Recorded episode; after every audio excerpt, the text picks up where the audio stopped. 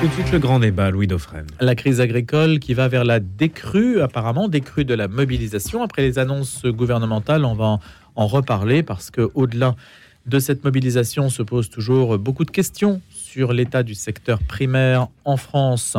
Le discours de politique générale de Gabriel Attal, que l'on mettra donc en vis-à-vis de cette crise, et ce premier test pour le Premier ministre, comment a-t-il affronté? Est-ce qu'il s'est bien débrouillé finalement dans cette première épreuve? Et ça sera l'une des questions que l'on posera aussi à nos débatteurs. Et puis les autres annonces hein, qui ont pu susciter pas mal de commentaires, que ce soit sur le SMIC ou sur d'autres sujets. On ira aussi en Israël, Israël, Gaza, puis l'agence palestinienne pour les réfugiés palestiniens, l'agence de l'ONU pour les réfugiés palestiniens, qui est au cœur d'une polémique autour de sa proximité avec le Hamas et qui risque de devoir mettre la clé sous la porte, même si certains la proposent comme prix Nobel de la paix. On verra ce qu'en pensent là aussi nos débatteurs. La grève dans l'enseignement public, c'est la suite de la controverse autour de la ministre de l'Éducation nationale et de la polémique qui avait aussi impliqué le collège Stanislas. On a également mis cela au menu de ce grand débat en présence de Priscilla De Selve, rédactrice en chef à l'hebdomadaire La Vie. Bonjour Priscilla. Bonjour. Jean Sévillia, journaliste, journaliste au Figaro Histoire et au Figaro Magazine. Bonjour Jean. Bonjour. Et Guillaume Goubert, ancien directeur de la rédaction de La Croix. Bonjour Guillaume. Bonjour Louis, bonjour à tous. Allez, sur cette question de crise agricole, de réponse politique, de décrue, c'est vrai que dans les métropoles, on est devenu de plus en plus étranger aux réalités du monde rural. Et là, avant le salon de l'agriculture qui s'ouvrira le vingt-quatre février, il semblait urgent de trouver une sortie de crise. Est-ce qu'on va vers la sortie de crise, Priscilla ? Moi, j'ai l'impression, oui. J'ai l'impression, en tout cas, le mot d'ordre de la F N S E A et des jeunes agriculteurs hier, c'était de lever les, les barrages. Euh, mais, mais sortie de crise, parce que l'État a beaucoup cédé. Attal a beaucoup promis euh, aux, aux agriculteurs. Euh, il est... Les défenseurs de l'environnement aujourd'hui euh, crient à haro euh, parce que euh, il y a beaucoup de choses sur lesquelles euh, l'État revient, le gouvernement revient. C'est incompatible euh... entre les écolos et, et les non, agriculteurs. Non, justement, en fait, je pense que le, le grand tort de ce conflit est souvent, c'est d'opposer euh, l'environnement, le, le, le, la sauvegarde de l'environnement et euh, l'intérêt, la sauvegarde des intérêts des agriculteurs. Euh, les, les agriculteurs sont les premiers. Euh, Euh, comment dire, les, les premiers touchés hein, par euh, les changements climatiques. Donc, euh, je, je pense que la, la, la, le fait de, de, de, de la mise en pause, par exemple, du plan Ecophyto, euh, je ne suis pas sûre que ça les aide véritablement. Je ne sais pas si, si, si c'est... Enfin, à moi, l'impression que j'ai, je ne suis pas non plus... Euh, j'ai, j'ai l'impression que les, le gouvernement a quand même pas mal cédé. Attal a beaucoup promis, alors, il, a beaucoup promis il a promis beaucoup d'argent, donc reste à, encore à le financer. Mais la réalité aussi de ce, cette, ce conflit, c'est que tout se joue quand même au niveau européen. C'est-à-dire que la, la France a pu céder ce sur quoi elle a la main, notamment sur, la, sur, la, sur les taxes euh, sur, le, sur le gazole. Mais, euh, mais euh, tout ce qui concerne la P A C, tout ce qui concerne le Green Deal, c'est, c'est l'Europe qui va décider. Donc là, là-dessus, euh, l'enjeu est encore, reste encore énorme. J'en sais bien.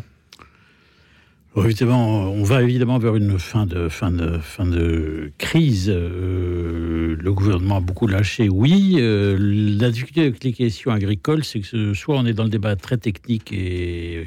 il faut être technicien, euh, soit on est dans les généralités au risque parfois du, euh, du café de commerce. Voilà. Euh, je crois que le problème, c'est un problème global et je dirais pas insoluble, mais compliqué. Euh, d'abord, la F N S E A, est-ce que c'est représentatif de l'ensemble du monde agricole ? Je n'en suis pas certain. Il est certain aussi que le modèle de la toute petite propriété agricole, qui a d'ailleurs quasiment disparu, enfin, euh, c'est pas la même chose que, que les grandes entreprises céréalières euh, de la Beauce qui possèdent des, des dizaines d'hectares, qui sont riches à milliards. Euh, par ailleurs, en effet, tout se joue au niveau européen. Le problème, voilà, c'est qu'on est l'agriculture française qui, historiquement, est, est, je dirais, est au cœur de l'identité française. Hein, la paysannerie, c'était encore cinquante pour cent du, du monde actif en, en, au début des années cinquante, hein, euh, a disparu. Euh... cinq cent mille agriculteurs aujourd'hui. On disait que la France, tout à l'heure, avec Gilles Brochard, qui est spécialiste des questions alimentaires, disait qu'on euh, importe plus de la moitié de nos volailles, ce qui paraît quand même... cinquante pour cent de nos volailles sont importées, ce qui... Mm-hmm. Pareil, oui, quand même. Et puis on peut décliner euh, ainsi de suite les choses. Hein. C'est, c'est, c'est finalement les, une problématique liée au libre-échange. Hein. Qui est liée au libre-échange, absolument. Alors voilà, c'est donc la dont contradiction, je dirais, d'un métier de la terre, enraciné par définition, qui aujourd'hui mm, a versé et avec son propre consentement, dans une économie de type libéral, euh, ultra-mondialisée. Euh, et donc là, on est au cœur de ces contradictions. Euh, moi, je pense que, étant donné la philosophie politique qui imprime profondément le gouvernement, euh, Gabriel Attal, à mon sens, était une, une sorte de, étant une sorte de clone de, d'Emmanuel Macron. Euh, ils sont fondamentalement libre-échangistes, euh, fondat, fondamentalement, je dirais, avec une vision le, libérale, mondiale de, de, de l'économie. Et je pense qu'il lâche des éléments pour, euh, pour calmer le jeu, mais je veux dire, le problème de fond ne sera pas, je pense qu'il ne sera pas résolu. Je veux dire, le, le monde agricole va continuer à souffrir de ses propres contradictions, et, et euh, c'est, c'est quasiment, euh, à mon sens, c'est, c'est, il faudra un choc, un choc de, mais je ne sais pas lequel choc. Euh, donc on est, on est, on est dans un problème qui, qui est immense. Guillaume Goubert.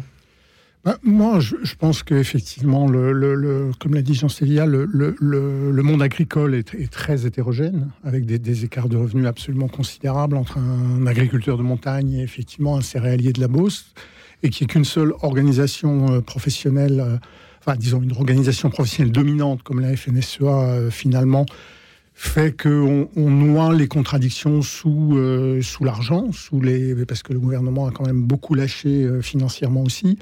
Euh, donc, euh, et effectivement, euh, ça ne permet pas d'affronter euh, un certain nombre de, euh, de défis, euh, notamment les défis environnementaux, euh, qui, euh, qui font qu'aujourd'hui, bah, il y a beaucoup d'agriculteurs qui souffrent énormément et d'autres qui euh, vivent très bien, mais qui se gardent bien de, de, de le dire sur les toits. Euh, donc euh, voilà, je pense que nous avons tous des contradictions par rapport à ça. Euh, je pense que les consommateurs ont leur part de responsabilité dans la situation telle qu'elle est. Au début des années soixante, l'agriculture, c'était trente pour cent du, du budget des ménages. Aujourd'hui, c'est plutôt de l'ordre de vingt pour cent. Euh, les dix points d'écart, euh, est-ce qu'ils sont passés dans des choses véritablement importantes ? Je n'en suis pas sûr. Euh, ce qui fait que, par exemple, les agriculteurs qui font l'effort euh, de se... de se transformer en entreprise bio n'en sont pas vraiment récompensés parce que euh, les consommateurs euh, ne, ne suivent pas. Et actuellement, vous trouvez euh, du, du lait bio qui est vendu au prix du non bio parce qu'il y a une surproduction de lait bio. Voilà, donc il euh, y a aussi une responsabilité importante des grandes entreprises de distribution. Alors ça, il semblerait que le gouvernement... Euh, Euh, prennent cette dimension-là en compte, en notamment en se mobilisant, enfin en disant qu'il va se mobiliser plus exactement contre les centrales d'achat européennes qui permettent, euh, en, en centralisant les achats hors de France, d'éviter certaines contraintes légales qui ont été instaurées pour euh, favoriser un revenu minimum pour les agriculteurs. Voilà, on voit bien que ce sont des questions très complexes où, euh, comme nous l'avons dit les uns et les autres, euh, il y a beaucoup de contradictions. Alors Guillaume Goubert, Priscilla De Selve, Jean Sévillia, les mesures dont vous parlez sans doute Guillaume, hein, c'est les lois EGalim qui visent à empêcher que les producteurs ne fassent les frais de la guerre, la guerre des prix féroces entre les supermarchés d'une part et euh, les fournisseurs de l'agro-industrie d'autre part. En fait, les producteurs sont d'une certaine façon dépossédés du produit de leur travail dans la mesure où ils ne fixent pas le prix, ce sont d'autres qui fixent le prix. Alors justement, les lois EGalim, il y a, eu trois, les, il y a, il y a trois lois EGalim qui ont été, euh, qui ont été produites, la dernière en deux mille vingt-trois, elles visent justement à ce qu'il y ait euh, un prix garanti aux producteurs, aux agriculteurs. Et, et euh, hier, euh, Emmanuel Macron a plaidé à Bruxelles pour que cette loi EGalim, c'est, c'est, cette version de la loi, soit, soit étendue à l'échelle européenne. Euh, la loi EGalim, elle est bien faite. Les, les agriculteurs euh, euh, plaident pour qu'elle soit ré- réellement appliquée, parce que c'est ça le problème. C'est que beaucoup de centrales d'achat contournent la loi EGalim pour payer le moins possible et, et que ce delta, ce, cette quotité assurée aux agriculteurs ne leur soit pas payée ou soit rognée. À... Et, et Emmanuel Macron a plaidé pour que cette, cette, ce, ce modèle-là soit appliqué au niveau européen. C'est vrai, parce que, en fait, c'est ça, le, le revenu des agriculteurs euh, vient aussi euh, du fait qu'ils sont pris en étau entre euh, les distributeurs et les centrales d'achat, et que souvent, ça soit les dindons de la farce, si je peux me permettre. Mais est-ce qu'une idée euh, qui, je pense, satisfera tout à fait les écologistes, par exemple, aujourd'hui, on a des tomates qui viennent d'Andalousie, par exemple, est-ce que c'est normal ? Voilà, est-ce que, est-ce qu'on peut se satisfaire d'un modèle qui bafoue les saisons, qui, qui en fait provoque le désir constamment et le désir d'achat en, en proposant à toutes les périodes de l'année euh, tous les produits ? Est-ce que ça... Oui, il y a aussi la responsabilité des consommateurs. Que... Oui, mais alors on revend euh... au consommateur, mais le consommateur, le consommateur ne fait qu'acheter ce qu'on lui propose, non ? bah, Oui, oui, mais enfin, oui, le mais consommateur, c'est... il est décideur aussi. Moi, je, je, je trouve. En quoi décidez-vous ? bah, bah, bah, Je décide de ne pas acheter de tomates en hiver. Je décide de ne pas acheter de fraises en hiver. J'ai, euh, produire local, produire, euh, produire de saison, c'est, c'est du bon sens. En fait, moi, ce que je trouve de façon assez paradoxale, c'est que ce qu'on nous demande aujourd'hui, c'est d'essayer de revenir à ce qu'on, ce qu'on vivait il y a cinquante, soixante ans. Je veux dire, on n'allait pas acheter des, des fraises en hiver, moi. Mes, mes, mes parents, mes grands-parents n'avaient pas acheté des produits qu'on ne produisait pas euh, à cinquante kilomètres euh, autour de chez eux. Bon, mais là, ça serait assez simple à décider, non ? Qu'est-ce que vous en pensez, Guillaume bah, Goubert ? au niveau, au niveau européen, c'est pas très simple, parce qu'on a quand même... L'Espagne fait partie de l'Union européenne, donc les, les, les, comment dire, il n'y a, a pas de barrière douanière. En revanche, là où on peut agir et où il faut agir, c'est sur certains accords internationaux de libre-échange avec euh, l'Amérique du Sud, qui est particulièrement le, ce qu'on appelle le Mercosur, qui est particulièrement en débat actuellement, puisque l'accord est en cours de, de finalisation entre l'Union européenne et le Mercosur, pour qu'il y ait ce qu'on appelle des clauses miroirs, c'est-à-dire que ne puissent pas entrer sur le territoire de l'Union européenne des, des produits qui ne sont pas soumis aux mêmes obligations, aux mêmes exigences en termes euh, environnementaux que ce qui est produit euh, en Argentine ou, ou au Brésil. Ah, le poulet Mercosur, ça va être trois euros le, Tout à le fait. kilo, et le poulet français, c'est à onze euros.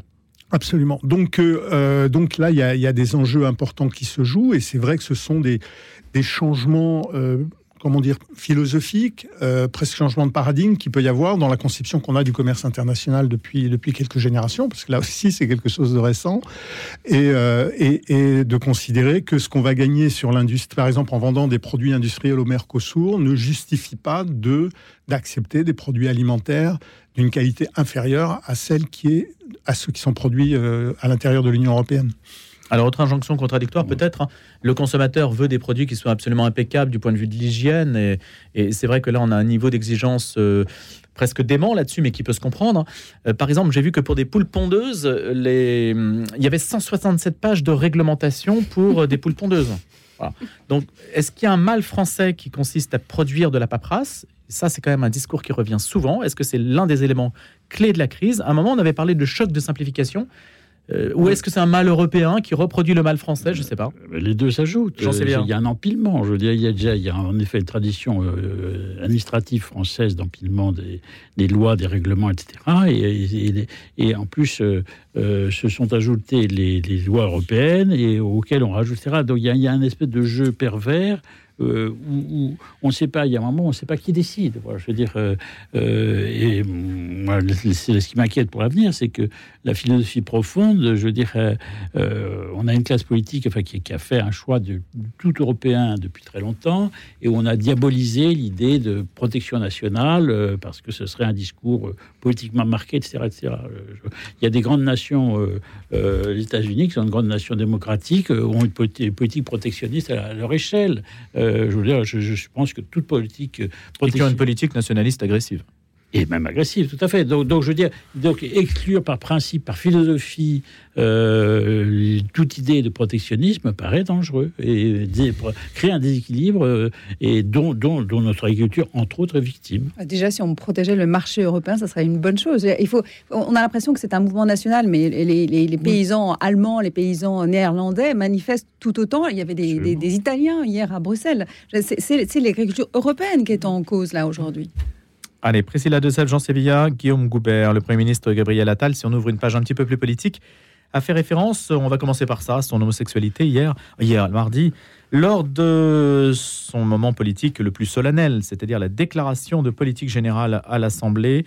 Il y voit une preuve que les mentalités évoluent. Être français en deux mille vingt-quatre, c'est dans un pays qui, il y a dix ans seulement, se déchirait encore sur le mariage pour tous. Pouvoir être Premier ministre en, en assumant ouvertement son homosexualité, a-t-il déclaré aujourd'hui. De tout cela, je vois la preuve que notre pays bouge.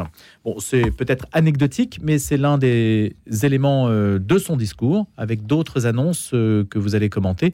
Rappelons qu'il est âgé de trente-quatre ans. Alors, Jean Sévillia vous a dit que c'est un peu un clone d'Emmanuel Macron, mais est-ce qu'il a réussi quand même, à travers ce discours, à imposer une marque qui lui est un petit peu plus personnelle ? Genre, je ne la vois pas, franchement, euh, euh, en dehors de tout esprit polémique. Enfin, je veux dire, euh, Euh, c'est Gabriel Attal, c'est l'homme du en même temps. C'est, c'est euh, la différence d'âge n'est pas si marquée que ça avec, avec, avec Emmanuel Macron. La différence, je dirais, générationnelle, euh, mentale, culturelle. Euh, donc on a le même type euh, euh, qui devient le type dominant dans la classe politique aujourd'hui, d'ailleurs, qui est une classe politique. Euh, c'est le modèle N A Sciences Po, euh, déconnecté des réalités. Alors, mais il n'est pas nouveau le modèle N A Sciences Po dans la politique. Non, non, oui, je sais bien, oui, mais c'est d'accord, mais c'est, ça fait quarante ans qu'on en est là, cinquante ans, et on n'en sort pas. Oui, mais alors, euh, et, et alors, on a un problème des banlieues, on a un problème de l'agriculture, on a un problème de l'école, on a et cetera, et cetera. Donc, il faut peut-être aussi poser des questions. Peut-être que le modèle aussi d'homme politique que nous produisons n'est pas apte à répondre aux défis de notre société. Sélection des élites, c'est la question clé. Priscilla, pour vous. Ouais, oui, j'allais dire, vous êtes d'accord parce que... oui, oui, je suis d'accord. Je suis, je suis bah, c'est un débat, vous avez le droit de ne pas être d'accord. Non, non, non. Non, non, non, je ne vous intime pas d'être d'accord. Non, non, non je, je, moi, je, je, je réagis à votre à l'introduction de, de ce sujet. Quand Gabriel Attal parle de, ouvertement de son homosexualité, ça me fait penser à, à, à sa prédécesseuse, je ne sais jamais son comment... Prédécesseur, dit, son prédécesseur, voilà. C'est un épicène. Euh, qui, euh, qui nous parlait du fait qu'elle était pupille de la nation, que son père avait été déporté. Il euh, y a un moment où, où pour, pour rendre l'homme ou la femme humaine, il faut... Too much. Euh, Je ne sais pas si c'est too much. J'ai l'impression que c'est un exercice euh, obligé euh, par lequel te, tous doivent passer. Il faut à un moment fendre l'armure, comme euh, pour reprendre le mot de, de, de Juppé ou Jospin, je ne sais plus mm-hmm. lequel. Jospin. Jospin, merci. Voilà.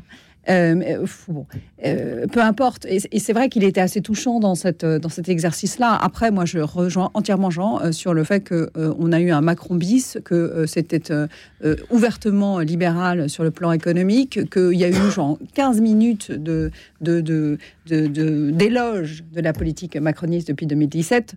Euh, voilà. Et puis après, bon, après, il a fait du hata, c'est-à-dire qu'il a ancré euh, des grandes idées sur des exemples extrêmement concrets. Mais moi, je me pose à, t- à chaque fois la question, est-ce qu'un mi- un Premier ministre français doit dire que euh, bah, les jeunes qui euh, font des bêtises, on les mettra en internat pour qu'on les coupe, euh, pour pu- pouvoir les couper de leur milieu familial. Je, je me pose toujours la question de savoir si vraiment c'est, c'est son sort et qu'est-ce, qu'est-ce qu'il va faire dans cette euh, sphère familiale. En fait, c'est la parole est bien adaptée au poste qu'on incarne. Vous estimez que ça, c'est, un, c'est une pas. parole de ministre et pas de Premier ministre, mais ça, par oui, exemple. Oui, c'est ça, j'ai, j'ai envie de dire, c'est peut-être aussi d'abord du ressort des parents, puis des éducateurs. Mm-hmm. Enfin, Gabriel Attal n'est pas un éducateur, il est le Premier ministre de la France. Oui, d'abord, il n'a pas d'enfant. Euh, Encore ensuite, euh, oui, bon. Donc il est mal placé, selon vous. Oui, je pense quelque part. Je, je pense qu'on peut parler de choses qu'on ne. Alors voilà ce qu'il a dit. Il a dit tu casses, tu répares. Hein. Tu casses, tu répares. Hein. C'est quand même le couple. Non, à partir du moment où non. le premier, à partir du moment où le président de la République est, est aussi le et le, le Premier ministre, parce que c'est ce qui est le cas, euh, ça date pas de Macron. D'ailleurs, c'était déjà avec Sarkozy. Euh, euh, eh bien, le Premier ministre, il est ministre. Euh, et le résultat, c'est qu'il n'y a, a, a pas de Premier ministre. Voilà. Non, donc, mais Jean, euh, Jean, ça devrait vous faire plaisir quand il déclare nous devons faire respecter l'autorité oui, partout, dans le les fond, classes, dans les familles, oui, dans les rues. Je, non, mais... C'est là-dessus qu'il a bâti sa popularité à l'Éducation nationale. Oui, voilà. Maintenant, on attend les fêtes. Et puis, les, les fêtes, il y, a, il y a la parole du ministre, puis il y a la réalité dans l'administration de l'Éducation nationale, puis il y a la réalité comment réagir le terrain. Et on n'a pas l'impression que le, le personnel enseignant soit tout à fait sur la même ligne. Sur la même ligne. Ce grand oral, Guillaume Goubert. Bah, je pense que bon, mes, mes, mes, mes camarades ont dit euh, des choses importantes, c'est-à-dire le fait qu'effectivement, aujourd'hui, on ne sait pas très bien à quoi sert un Premier ministre. Euh, c'est pas nouveau, mais ça s'est accentué avec Emmanuel Macron. Et bien, il est obligé de jouer euh, une partition un peu particulière euh, qui consiste effectivement à, à énumérer un certain nombre de mesures très concrètes. Euh, moi, ça ne me choque pas, mais là, il me semble qu'il y en a quand même carrément beaucoup. Euh, voilà, moi une chose qui m'a frappé quand même, c'est que c'est un discours qui appelle au travail, qui appelle à l'effort, ce qui me réjouit parce que je pense qu'effectivement le travail est, est vraiment quelque chose qui est, qui est très important dans, dans nos vies et dans, dans la vie de la société. Donc euh, encourager euh, les chômeurs à reprendre le travail, et cetera, ça me paraît très bien. En revanche, c'est un discours qui est, où, où il y a une absence totale. C'est un sujet, moi, qui me paraît très important. C'est celui de la lutte contre les inégalités. Et là-dessus, il y a eu strictement rien. Et je pense qu'on ne peut pas, d'un côté, dire qu'on supprime telle allocation pour les chômeurs en fin de droit, et de l'autre côté, ne rien dire sur un certain nombre de, de, de, de, de, de pratiques fiscales, et cetera, qui font que les... les plus riches, qui sont une petite minorité, mais qui est très visible, euh, continuent à s'enrichir toujours plus.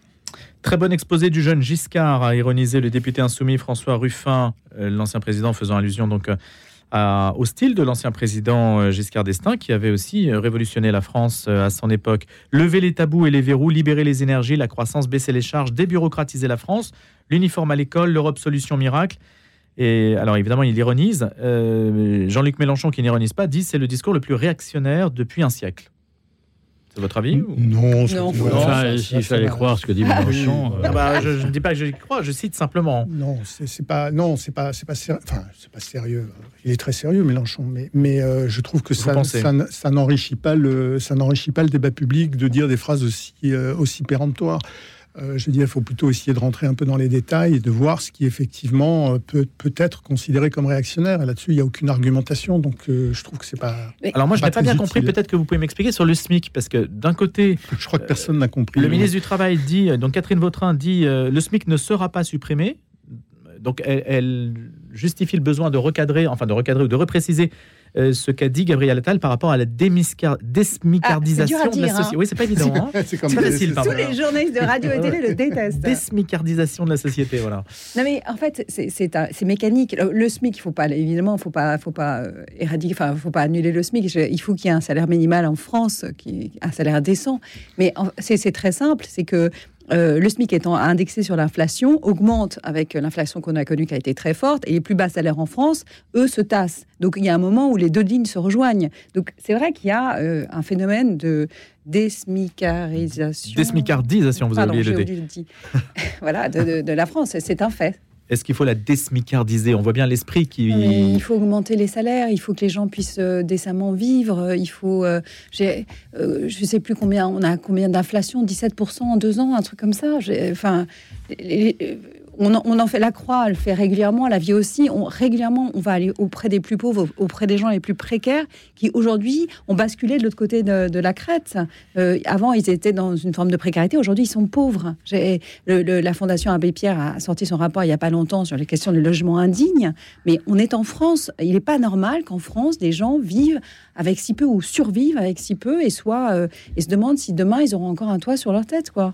C'est vrai, mais pour augmenter les salaires, il faudrait-il diminuer les charges des entreprises. Je veux dire, ça va venir d'une fiscalité qui est démente, y compris une fiscalité sur le travail, quoi. Je veux mmh. dire, donc... Euh, euh, on, mais on, je dis, même pour les petits entrepreneurs, pas, on, on je ne parle, hein. parle même pas... Euh, Mélenchon va nous citer le cas des grands groupes industriels, mais un petit entrepreneur est, est tout sous les charges. Il ne peut pas, il ne peut pas embaucher. Je veux dire, un artisan ne peut pas embaucher un net dont il aurait besoin. Mmh. Un SMIC net, euh, un SMIC net qui est à quoi, mille cent euros, un SMIC net, euh, l'employeur, un peu plus, un petit peu plus peut-être, on va dire mille deux, l'employeur va vous dire qu'il paye en fait... Euh... deux cents ou trois cents euros de charge en plus dessus. Ouais. Voilà, donc, et, et oui, même plus si et vous enfin... ajoutez...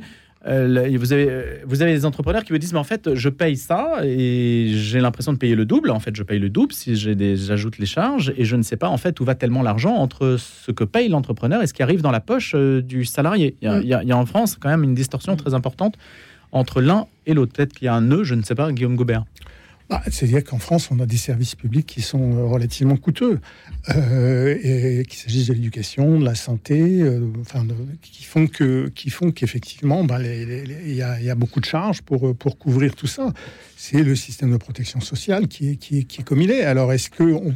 Il y a un sujet sur lequel en France on n'arrive pas à faire beaucoup de progrès depuis, depuis fort longtemps, parce que moi j'ai souvenir d'avoir écrit des choses là-dessus il y a, il y a vingt ou trente ans, c'est, c'est sur l'efficacité de la dépense publique, euh, qui sont des sujets qui sont, sur lesquels il y a beaucoup de travail dans des pays comme les États-Unis, par exemple, mmh. où le, le, le, le Parlement, le Congrès fait, des, fait des, des, des études très précises sur ces sujets-là. En France, bon, c'est un peu le rôle de la Cour des comptes et elle le fait, mais, mais ça, n'a pas, ça n'a pas beaucoup d'efficacité. Donc, euh... Ni beaucoup d'écho, euh, ni beaucoup de suite, souvent. Oui, oui, tout voilà. à fait. Donc c'est c'est une vraie question fait. que vous posez là. Guillaume Goubert, Jean Sévillia, Priscilla De Selve, on se quitte pour les infos, on se retrouve pour la seconde partie du Grand Débat après huit heures. Chaque semaine, comme une respiration dans le torrent médiatique, Marie-Ange de Montesquieu interroge Monseigneur Laurent Ulrich sur les sujets qui vous touchent. Envoyez vos questions à l'adresse marie-ange point de montesquieu arobase radio notre dame point com et pour écouter ces réponses, rendez-vous chaque samedi à huit heures quarante-cinq et le dimanche à sept heures quarante-cinq.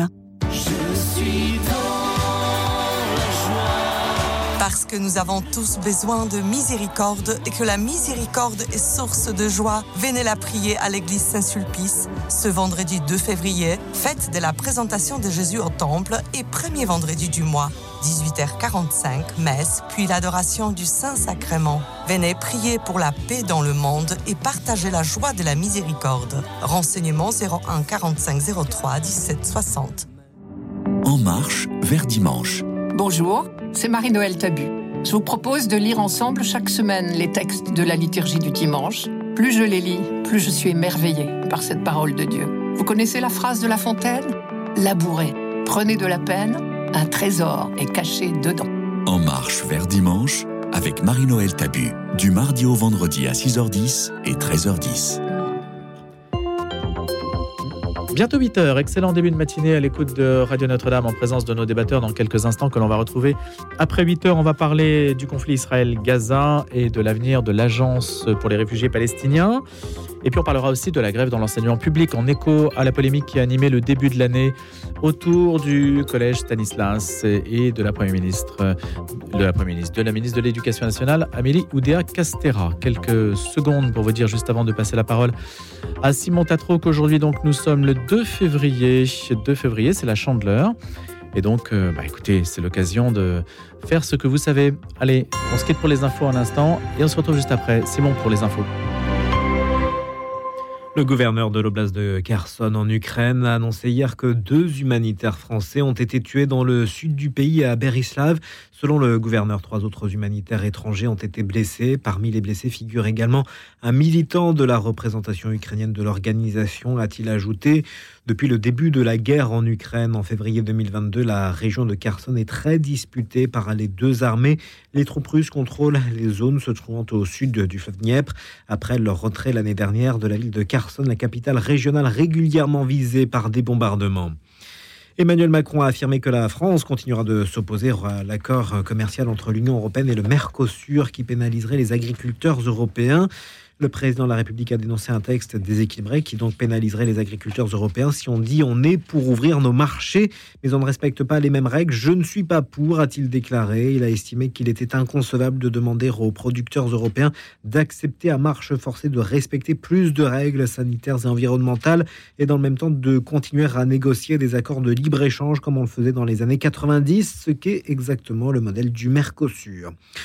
Deux jours après les annonces faites par, euh, pour l'agriculture française lors de sa déclaration de politique générale, Gabriel Attal a présenté hier à Matignon une nouvelle salve de mesures pour répondre aux revendications des agriculteurs mobilisés dans toute la France. Les ministres de l'économie, de l'agriculture et de la transition écologique, Bruno Le Maire, Marc Fesneau et Christophe Béchu se sont également succédés pour détailler ces annonces dont le coût est estimé à quatre cents millions d'euros. Parmi les annonces, l'objectif de souveraineté alimentaire inscrit dans la loi, une enveloppe de cent cinquante millions d'euros pour les éleveurs, une phase massive de contrôle dans les supermarchés chez les industriels ou encore des mesures contre la concurrence déloyale. C'est officiel, lors du sommet extraordinaire à Bruxelles hier, les vingt-sept dirigeants des États membres de l'Union européenne ont trouvé un accord sur une aide de cinquante milliards d'euros à l'Ukraine. On sait ce qui est en jeu, a souligné le président du Conseil européen Charles Michel sur son compte X. Le leader européen se félicite que l'U E prenne l'initiative d'un financement solide et à long terme de l'effort de guerre ukrainien. Des prévisions préoccupantes. Quelques trente-cinq millions de nouveaux cas de cancer devraient être détectés en deux mille cinquante, soit soixante-dix-sept pour cent de plus qu'en deux mille vingt-deux, a indiqué hier l'Agence de l'Organisation mondiale de la santé, l'O M S, spécialisée dans cette maladie. L'augmentation rapide de la charge mondiale du cancer reflète à la fois le vieillissement et la croissance de la population, ainsi que les changements dans l'exposition des personnes aux facteurs de risque. Selon le Centre international de recherche sur le cancer, ce dernier cite le tabac, l'alcool, l'obésité et la pollution de l'air comme facteurs clés de l'augmentation de l'incidence. Et puis selon le Qatar, le Hamas a donné une première confirmation positive à une proposition de pause humanitaire à Gaza et de libération des otages. Mais d'après une source proche du Hamas à l'A F P, il n'y a toujours pas de consensus sur cette proposition. En quête de sens, Marie-Ange de Montesquieu. Si l'on dit que la musique adoucit les mœurs et si la poésie pouvait nous sauver la vie, eh bien réponse dans cette émission En quête de sens, ce vendredi à dix-sept heures. Ah, je me sens mieux, au calme, au chaud, et puis j'ai vu la différence sur ma facture d'énergie. Pour moi, c'est le jour et la nuit. J'ai eu l'impression de changer de maison. Vous avez envie de changer de vie ? Commencez par changer de fenêtre. Depuis vingt-cinq ans, la Maison de la Fenêtre vous change la vie en vous apportant plus de confort, plus de lumière et de vraies économies d'énergie. La pause s'est faite en une journée. Hyper pro. La Maison de la Fenêtre, certifiée Qualibat R G E, zéro un quarante-deux onze zéro trois zéro trois, zéro un quarante-deux onze zéro trois zéro trois.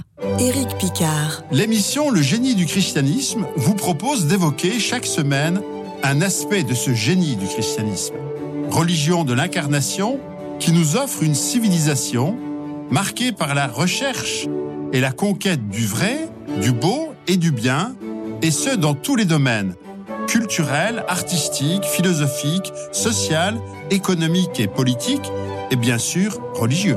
Le génie du christianisme avec Éric Picard, tous les vendredis à quinze heures et le dimanche à vingt-deux heures trente.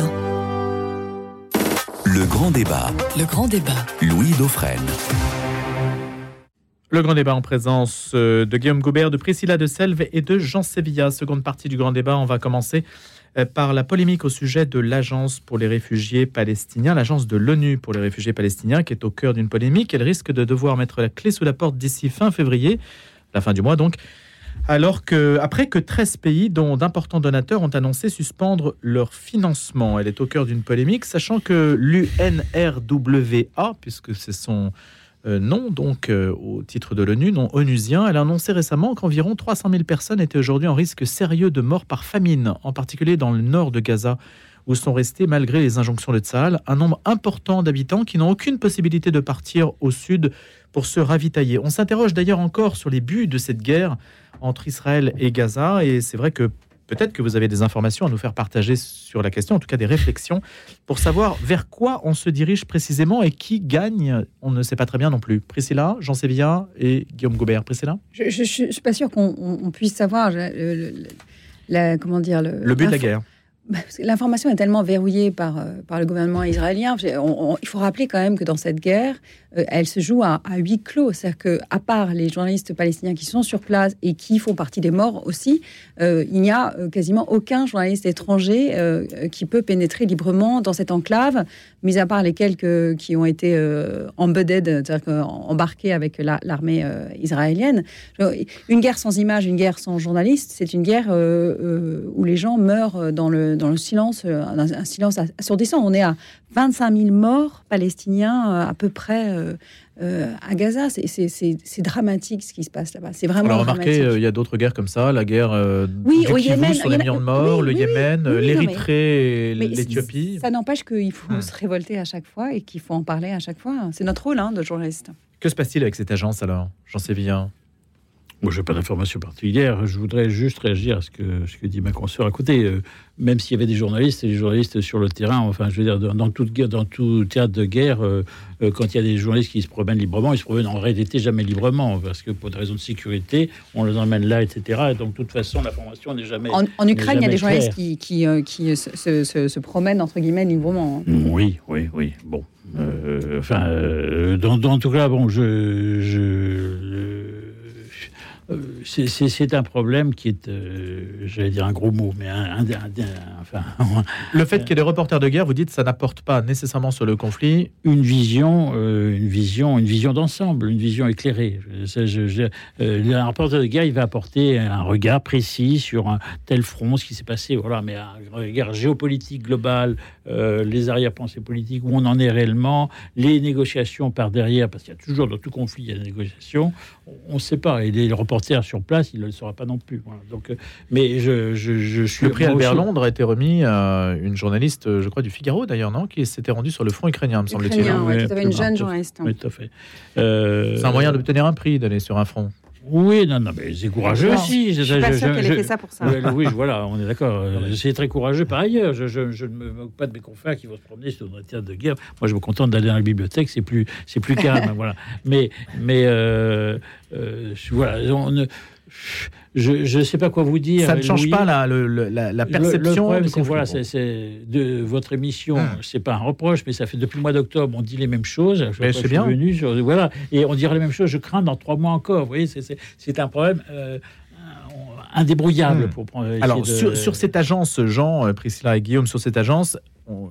Elle est accusée. Il semblerait que les accusations ah. soient fondées. Voilà. Il y a douze, problème, de, trente mille, douze de ces sont... trente mille employés qui sont accusés d'être impliqués dans l'attaque du sept octobre. L'institution elle-même se défend guère de ces accusations, donc elle les reconnaît à moitié. Voilà. Donc, non, elle les reconnaît pro... tout à fait. Elle a licencié, voilà, problème, elle a licencié oui, ses bon, employés sûr, et une enquête voilà. est en cours, voilà. missionnée par l'ONU. Jusqu'à quel point ils étaient complices d'eux. Voilà. Mais, ouais. mais la, la question, non, mais la question, c'est évidemment le drame aussi, c'est que cette agence ne gère pas simplement que Gaza, elle gère euh, l'ensemble du problème palestinien, parce que les Palestiniens, il y en a, il y en a partout. partout, enfin, dans, dans tout le Moyen-Orient. Donc euh, c'est en effet un problème tout à fait dramatique. Non, mais elle, qu'est-ce que c'est que l'U N R W A ? C'est une agence onusienne qui a été créée après la première guerre israélo-palestinienne en mille neuf cent quarante-neuf pour suivre les sept cent mille Palestiniens qui ont fui ou qui ont leur, leur pays, leur terre. Euh, et, et c'est les descendants de ces Palestiniens qui sont aujourd'hui pris en charge parce que réfugiés. Il y a six millions de, de Palestiniens qui dépendent aujourd'hui de cette aide, qui est une aide scolaire, qui est une aide humanitaire. Enfin, il y a plein de choses qui dépendent de, de l'U N R W A. Et c'est six millions de Palestiniens qui sont aujourd'hui euh, menacés par la cessation de paiement des contributeurs de cette agence onusienne. Et donc, il y a... Il y a des vies entre parenthèses. Bah, il y a des vies entre parenthèses. Vous citiez tout à l'heure le, le fait qu'il y ait des gens qui, qui sont menacés de, de, de, de mort par, par la faim euh, aujourd'hui dans le nord de Gaza. Mais le, le drame des Palestiniens, globalement, c'est qu'ils sont prisonniers eux-mêmes des, de leurs propres extrémistes. Je veux dire, voilà. Et donc, euh, c'est, c'est, c'est là où ça devient... Et comme entre les extrémistes et Israël, il n'y a pas de dialogue possible, euh, c'est, c'est, c'est une situation bloquée. Et je ne sais pas comment on sortira de ce blocage. Guillaume Goubert. Bah, moi, ce qui me frappe, c'est que on a cité le, le, le nombre de, d'employés de, de l'agence à Gaza qui est de, qui est de treize mille, si je ne me trompe oui, pas. Oui, treize mille. Ouais. Euh, et euh, il y a sur euh, ces treize mille, il y aurait douze personnes euh, d'après Israël. Je veux dire, si après des mois et des mois de conflit, Israël n'a trouvé que douze cas euh, douteux, euh, ça peut... prouverait, à mes, à mes yeux, ça prouverait plutôt que l'agence euh, gère relativement bien ce problème. Euh, en, alors, il y a, y a d'autres accusations qui sont portées, notamment sur ce qui est enseigné dans les écoles financées par, par l'agence, et cetera. Bon, voilà, je ne dis pas qu'il n'y a pas de problème, mais je trouve quand même frappant qu'Israël, qui aurait tout intérêt à, à discréditer davantage cette agence, n'ait trouvé que douze cas euh, litigieux. Euh, l'autre chose qu'il faut dire, c'est que euh, cette agence rend un grand service à Israël, parce que sinon, ce serait à Israël de prendre en charge, en tant que puissance occupante, ce serait à Israël de prendre en charge euh, les, les, les sujets que gère, que gère cette agence euh, euh, que, et que la communauté internationale, comme on dit, prend en charge depuis donc mille neuf cent quarante-huit pour, pour faire face aux, aux conséquences des guerres dans, dans cette région. Moi, je veux juste rajouter quelque Qu'est-ce chose. C'est que c'est pas la première fois qu'Israël s'en prend à l'U N R W A. C'est pas la première fois parce que cette agence a pour particularité euh, de gérer la statut de réfugié, donc de réfugié, euh, dans l'attente d'une solution juste et durable de leur situation. De fait, l'existence de cette agence rappelle à Israël que ces Palestiniens sont appelés à retourner un jour sur leur terre. Ce que, c'est un droit que leur dénie Israël depuis euh, depuis quarante-huit. Donc c'est, c'est une épine dans le pied d'Israël, cette agence. Ça, ceci explique aussi cela. Donc c'est à la fois ce qui permet de, de subvenir aux besoins de ces personnes et en même temps c'est ce qui renvoie Israël à, à la délicatesse de la situation dans laquelle ce pays se trouve. Être proposé pour le prix Nobel de la paix en soi, c'est une forme de reconnaissance. Il y a un député travailliste norvégien qui a fait cette suggestion de proposer cette agence comme prix Nobel de la paix. Je ne sais pas ce que vous en pensez, s'il faut en penser quelque chose d'ailleurs. Bon, moi je pense que le prix Nobel de la paix se porte de plus en plus mal. Euh, à la fois parce que euh, le, malheureusement dans, dans le domaine de la paix on n'a pas fait, on n'a pas pu enregistrer beaucoup de, d'avancées euh, probantes ces, ces, ces dernières années, c'est plutôt le contraire, et d'autre part parce qu'on voit bien à quel point euh, c'est un exercice difficile euh, de, de désigner des personnalités ou des institutions euh, pour comme étant des, des, des, des parangons de paix. Je pense qu'il y a, il y a certainement un certain nombre, quand on gère une situation aussi, euh, moi aussi je suis tenté d'employer un mot assez grossier, une situation aussi épouvantable que celle de, des, des, des réfugiés palestiniens, enfin aussi complexe, aussi euh, interminable, et cetera. Je veux dire, l'U N R W A euh, je veux dire, fait de son mieux, mais il y a forcément des choses qui ne sont pas, qui sont pas formidables là-dedans. Donc, euh, euh, dire que ça mérite le prix Nobel de la paix, ça, personnellement, ça ne me paraît pas une bonne idée. Ah, j'ai une question d'éthique professionnelle, tenez, euh, pour vous, vous trois. Euh, je me pose la question. On reçoit des, des dépêches d'agences, euh, de l'agence France-Presse, qui nous disent... Euh, selon le, le ministère de la Santé du Hamas, il y a tant de morts dans la bande de Gaza, et cetera. Ma question, c'est... Bon, c'est vrai que c'est un petit peu curieux de voir le ministère de la Santé du Hamas, parce que ça a l'air de dire que le, le Hamas est un gouvernement et qu'il y a un ministère. Le gouvernement... A, enfin, le Hamas a été élu par les, par les oui. Palestiniens, et c'est, c'est, c'est, le, c'est, c'est l'autorité qui a été élue sur le territoire oui, oui, de je, Gaza. Je, je sais bien, mais c'est vrai que c'est, ça, ça pose la question de savoir si un, un, un mouvement terroriste qui donne de l'information doit pouvoir euh, voir son information répercutée. Qu'est-ce que vous en faites, oui. vous Moi, je vous pose juste la question.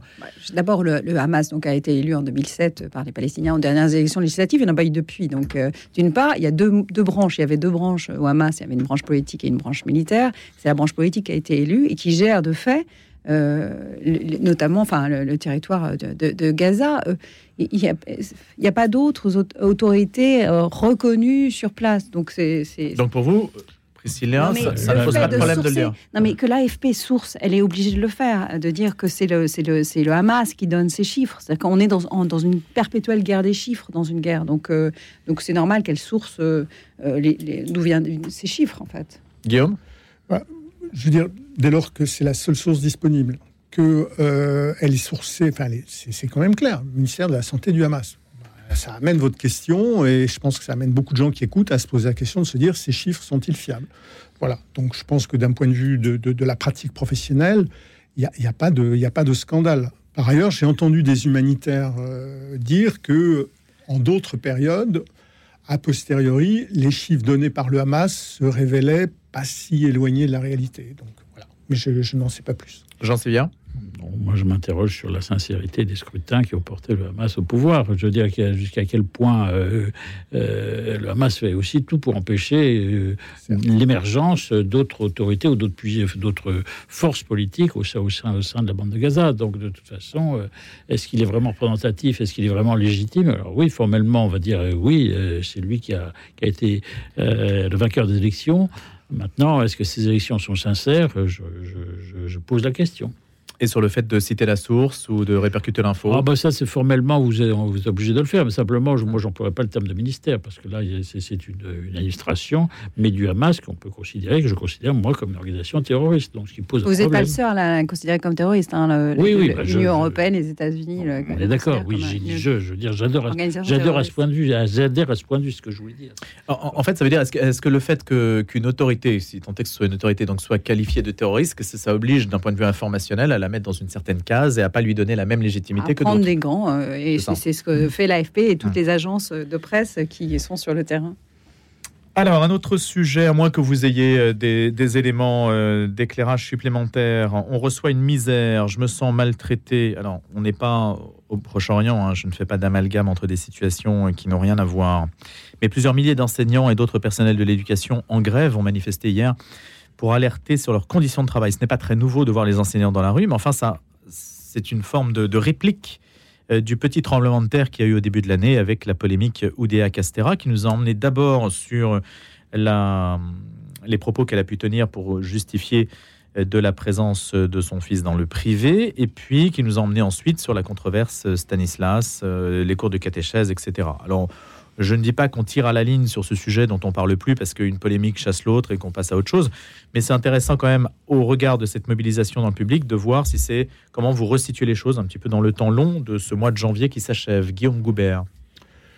Bah, euh, je pense qu'on parlait tout à l'heure des agriculteurs. Une chose qu'on a beaucoup entendue dans le conflit agri- dans les agriculteurs, c'est que c'est une profession, on l'a un peu dit tout à l'heure d'ailleurs, que c'est une profession qui se sent mal comprise, mal reconnue, et cetera. Je pense qu'il y a un petit peu la même chose chez les enseignants en général, et spécialement chez les, chez les enseignants du public. Et pour là aussi faire un lien avec un sujet qu'on a évoqué, la smicardisation, les, les enseignants sont touchés par le phénomène de la smicardisation. Il y a... Il y a alors, j'ai plus en tête le, le, le. J'ai une très mauvaise mémoire des chiffres, ce qui est embêtant pour un ancien journaliste économique, mais, mais le, le, le.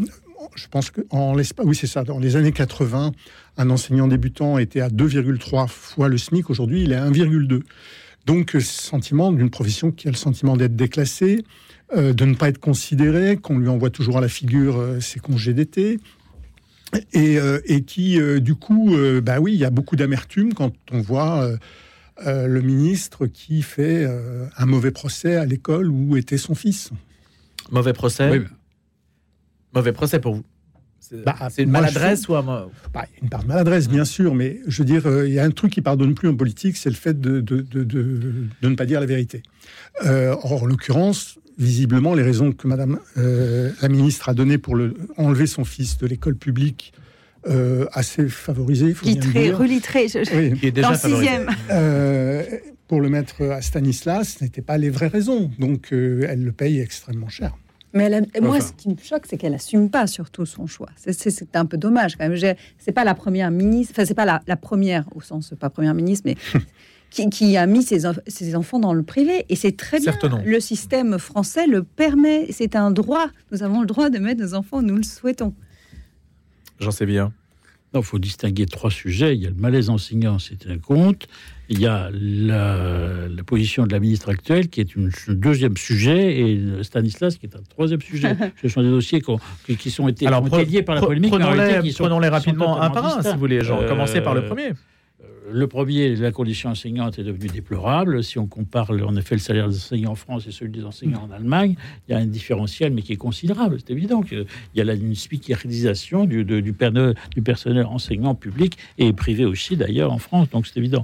C'est le, problème aussi, médecins, d'ailleurs, en Allemagne. Le, le problème aussi, c'est que euh, on retombe sur ces problèmes de c'est le mammouth, c'est-à-dire que si on regarde le budget global Du, du, du ministère de l'Éducation nationale. D'abord, le nombre de, de professeurs qui sont vraiment en train d'enseigner est, est minime, par, enfin minime, pas minime. Enfin, il y a une, une, une le, le, l'expression maladroite. Non, non, je retire le mot.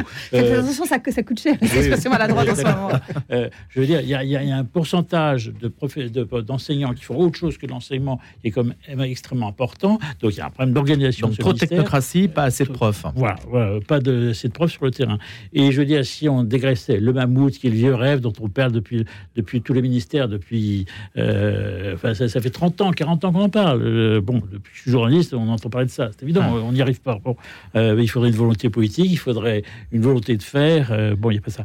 Euh, bon, c'est, c'est évident. Mais donc, les mais l'argument, c'est de dire moins de profs, les... ça veut dire des salaires plus élevés, des traitements plus élevés. Si oui, vous aviez les enseignants sont victimes eux-mêmes d'un système de, de... Ils appartiennent à une, à une administration qui est devenue gigantesque et qui, qui, qui, qui est équivalent de... de euh... Moi, je trouve que déjà, un pays qui... qui de l'armée rouge, ses... on disait non, à l'époque. Un, un oui. pays qui tape sur ses enseignants, c'est un pays qui est malade, quand même. J'ai, oui. Nous sommes... Je sais pas si... Enfin, j'ai parlé pour moi. Moi, je suis mère de trois enfants. Euh, tous les... À chaque fois que j'ai mis mon enfant dans une école publique et privée, j'ai, j'ai, j'ai fait une petite prière en espérant que l'enseignant De, de, de son année scolaire soit quelqu'un qui l'inspire. Je, on, c'est, ce sont des gens formidables. Moi, je, je, je remercie les enseignants de, de mes enfants.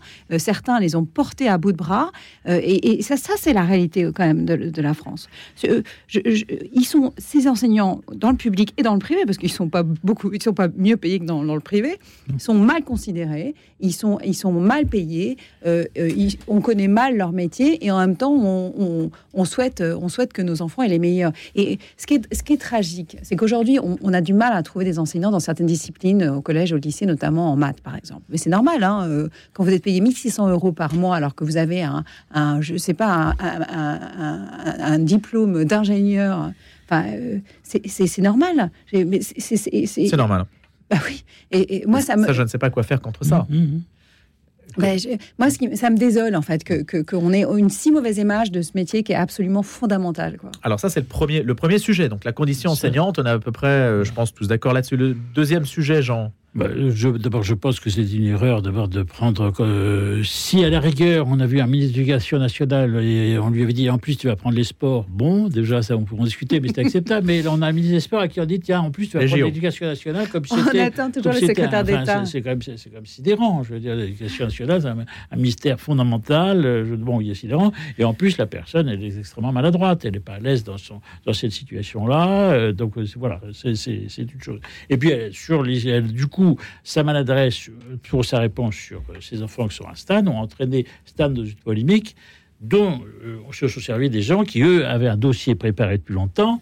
Euh, Mediapart, évident, avait son dossier Stan, ils veulent se payer Stan depuis longtemps, et il y a un moment où Plenel a dit, là, on appuie sur le bouton, je veux dire, mais leur, leur dossier était prêt depuis longtemps, c'est évident. Voilà. Mais c'est un problème totalement distinct. Et, et je veux dire... Euh, est-ce et on ne sait de... pas qui a donné le dossier à Plenel. Vous avez les infos là-dessus? Non, si, je ne sais pas. Je sais pas. Ah non, mais c'est une question que je pose, parce oui. qu'on se dit, tiens, non, le dossier paraît grand... dans Mediapart, mais il y a forcément quelqu'un qui passe le dossier. Dans le dossier. Enfin, je veux dire, soyons oui. honnêtes. Oui, oui, oui, Déjà, oui, moi, peu de journalistes l'ont lu, objectivement. Hein. Euh, il, est, il, est, il est disponible. Il oui, est, oui, pas, il voilà, est, c'est essentiellement euh, pointé du doigt les cours de catéchisme, qui sont donc, on le rappelle, des cours qui ne sont pas obligatoires et qui sont faits par des intervenants extérieurs, souvent euh, pas ou peu formés. J'ai été euh, catéchiste, je sais, je peux parler. Non mais, et qui se permettent d'avoir des propos qui sont à la limite de la légalité, quand notamment des propos homophobes. Donc euh, Stan a géré ce dossier, notamment un intervenant, et il a viré euh, un ce, cas. Ce, ce cas. Non mais que, que, que mais Stan, là où je vous rejoins entièrement, c'est que Stan n'est pas emblématique de, des établissements catholiques en France. Il y a deux mille sept, non, il y a sept mille deux cents euh, établissements catholiques privés en France. Enfin, les, forcément, quand on est catholique, on est privé. Euh, sur sept mille cinq cents euh, établissements privés, euh, ça regroupe une, une, une hétérogénéité de, de, d'établissements euh, qui ne sont pas forcément les, parmi les plus privilégiés, qui n'accueillent pas forcément les publics les plus privilégiés. Il y a beaucoup d'établissements professionnels agricoles, il y a beaucoup de, d'établissements, de petits établissements euh, qui font un travail remarquable, un maillage de terrain là où les établissements publics ne sont pas. Euh, il faut le rappeler quand même. Je, le, le, la France, le, le système éducatif français ne, ne fonctionnerait pas sans, euh, sans, les, les, sans les établissements euh, privés, et notamment catholiques qui sont majoritaires. Guillaume Goubert. Je pense que ce qui devient plus difficile aujourd'hui pour, le, pour l'école catholique, c'est le fait que euh, la, la société se sécularise de plus en plus. Je veux dire, il y a, il y a deux, trois, quatre générations, il n'y avait pas une grande différence de, d'éthos euh, éthique, culturelle euh, entre le monde catholique et le reste de la société. Et cet écart va, va en s'élargissant.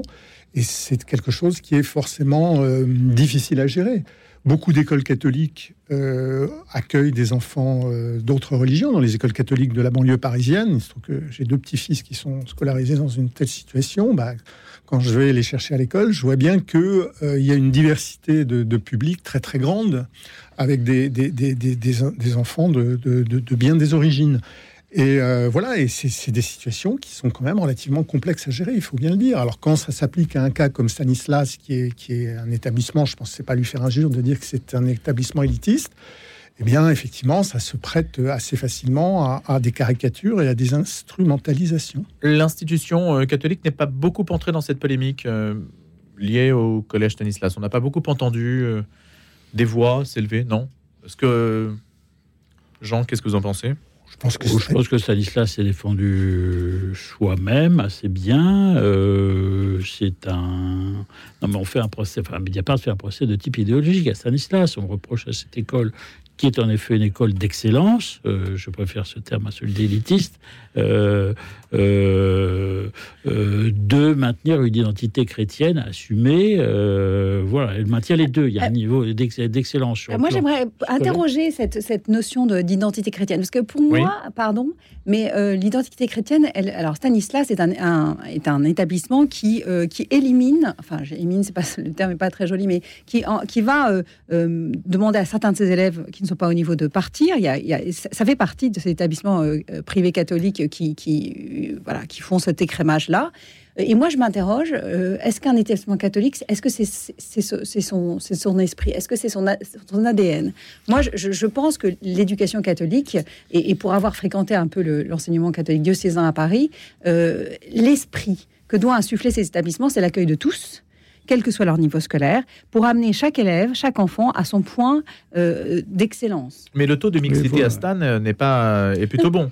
Et, et, enfin, si je puis dire, oui, par rapport à, à ses équivalents publics, son indice, en alors, quatre ou, il y a un indice le Grand, qui est un indice factuel, c'est un outil, ça s'appelle l'indice I P S. I P S. Ouais, ouais, l'indice de position sociale. Pour euh, Stanislas, il est de cent quarante-sept, là où la moyenne nationale, c'est plutôt, enfin, voilà, mais euh, ça va de, jusqu'à cent quatre-vingt-cinq. Donc cent quarante-sept, c'est quand même pas mal. Mais moi, j'aimerais, à chaque fois, ça me fait rire parce que euh, parlons des établissements publics qui sont situés dans les mêmes arrondissements, mmh. dans le oui, sixième sûr, arrondissement. J'ai, quand on a euh, des établissements comme Jean-Baptiste Say euh, qui est à cent quarante-sept, Henri, Henri quatre qui est à cent cinquante. Victor Duruy qui est à cent cinquante, je veux dire, faut arrêter. Euh, Donc le public, en fait, euh, et le privé en fait, joue moi, dans la même cour. Le, ce qui est le plus dommage dans cette histoire, c'est que le privé est comme le public. C'est, et on est, exactement, il n'y a pas de différence. Donc il n'y a pas de guerre scolaire. Ceux non, qui parlent de guerre scolaire, scolaire, ça signifie rien. Oui, mais donc c'est idéologique. Euh, je suis désolé. Euh, euh, si on fait un procès à Stan, c'est idéologique. On lui reproche. Oui, bien sûr, mais Stanislas. Ah bah, euh, oui, et bah le oui, problème, c'est voilà. qu'on s'attaque à Stan, on s'attaque à Stan, on, on, on s'attaque à l'ensemble du système qui est beaucoup plus vertueux et beaucoup plus ouvert et beaucoup plus mixte socialement parlant que Stanislas, qui est un cas à part, comme d'autres nous cas sommes, à part. Nous à sommes Paris. Bien d'accord, mais je. je, je euh, euh, il, on ne peut pas reprocher à un établissement d'avoir une politique, moi je trouve très, très, très sain en soi, qu'il y, a des, qu'il y ait des établissements qui aient une politique voulue de, d'excellence. Euh, ça, ça nous permet de, de voir... C'est, c'est, mais euh, enfin, s'il n'y avait que ça, il y a une grande partie des élèves qui seraient mis sur le banc. Mais euh, je suis d'accord, mais, mais on est bien d'accord. Mais moi, j'ai eu ce problème-là comme père de famille. Moi, mes enfants n'étaient pas excellents. Je veux dire, donc euh, j'ai cherché des, des établissements qui les accueillaient, des établissements catholiques. Ça, voilà. c'est la force c'est... du privé, c'est la force du privé catholique. Oui, voilà, aussi ouais. d'avoir cette, cette, cette ouais, liberté pédagogique voilà, euh, et ces systèmes euh, éducatifs un peu différents. Il y a, y a d'autres écoles catholiques à, dans la région parisienne que Stanislas. Si on les enfants qui ne sont pas au niveau de Stanislas, bon, on n'essaye pas de les inscrire à Stanislas. Ben voilà, euh, c'est aussi cette finalement, c'est une forme de marché. Hein. On se... Oui, oui. Euh, on se positionne sur. Mais moi, un... je me réjouis qu'il existe cette école d'excellence. Voilà, je, je, c'est, c'est bien. Mais est-ce qu'elle est mise en cause, cette école d'excellence ? Pas forcément. C'est plutôt le caractère propre, si c'est un oui, procès ben idéologique. C'est ça, oui, mais c'est parce que euh, idéologiquement, il y en a ah. que ça gêne que, que, que de, de l'école catholique produise de l'excellence. Voilà. Voilà, c'est, c'est, un, c'est un procès fait au catholicisme, en réalité. Allez, on va rester sur ce mot de catholicisme et, et on n'en voudra pas, précisément. Merci beaucoup à tous les trois. Guillaume Goubert, ancien directeur de la rédaction de La Croix, Priscilla De Selve, rédactrice en chef à l'hebdomadaire La Vie, et Jean Sévillia, journaliste, rédacteur en chef aussi au Figaro Histoire et Figaro Magazine. Je vous souhaite à tous les trois une excellente journée. Je vous retrouve quant à moi lundi prochain à partir de sept heures, bien sûr. Et puis on va se quitter avec les infos dans une poignée de secondes.